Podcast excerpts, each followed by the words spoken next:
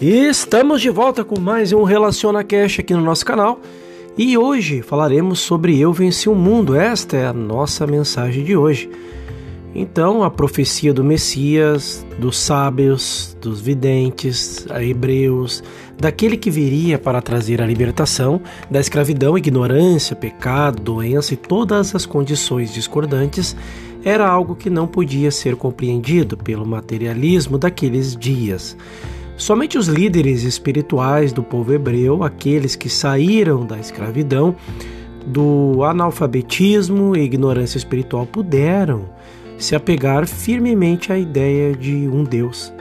Suas centenas e centenas de anos de consagração a essa fé no invisível infinito e sua permanente realização e revelação de um Deus único foram finalmente compensados pela evidência do Messias entre eles, daquela presença que dissolve todo pecado, doença, falta e limitação. Este mesmo Messias ou Cristo tornou-se evidente em Jesus através da cura dos enfermos, da ressurreição dos mortos, da abertura dos olhos dos cegos e dos ouvidos do surdo de repente, aquilo que os intelectuais da época haviam considerado nada além de uma crença supersticiosa de alguns hebreus ignorantes, folclore tornou-se uma realidade viva andando pela terra, evidente para todos que tinham alguma medida de visão espiritual. Os efeitos da aparição na terra do Messias foram tão surpreendentes que os materialistas não podendo compreender o significado do que viam, intensivamente começaram a lutar e combater o Messias e finalmente procuraram crucificá-lo.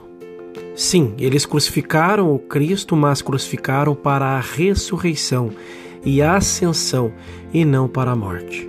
Agora, dois mil anos depois, o segredo de que aconteceu terra naquele tempo foi descoberto.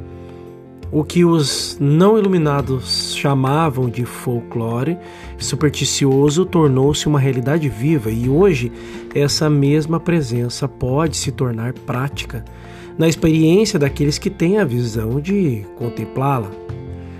Mais uma vez, desde a antiguidade, sempre que a evidência de sua atividade e seus frutos resultantes for apresentada ao sentido material, o senso material lutará e procurará destruí-lo.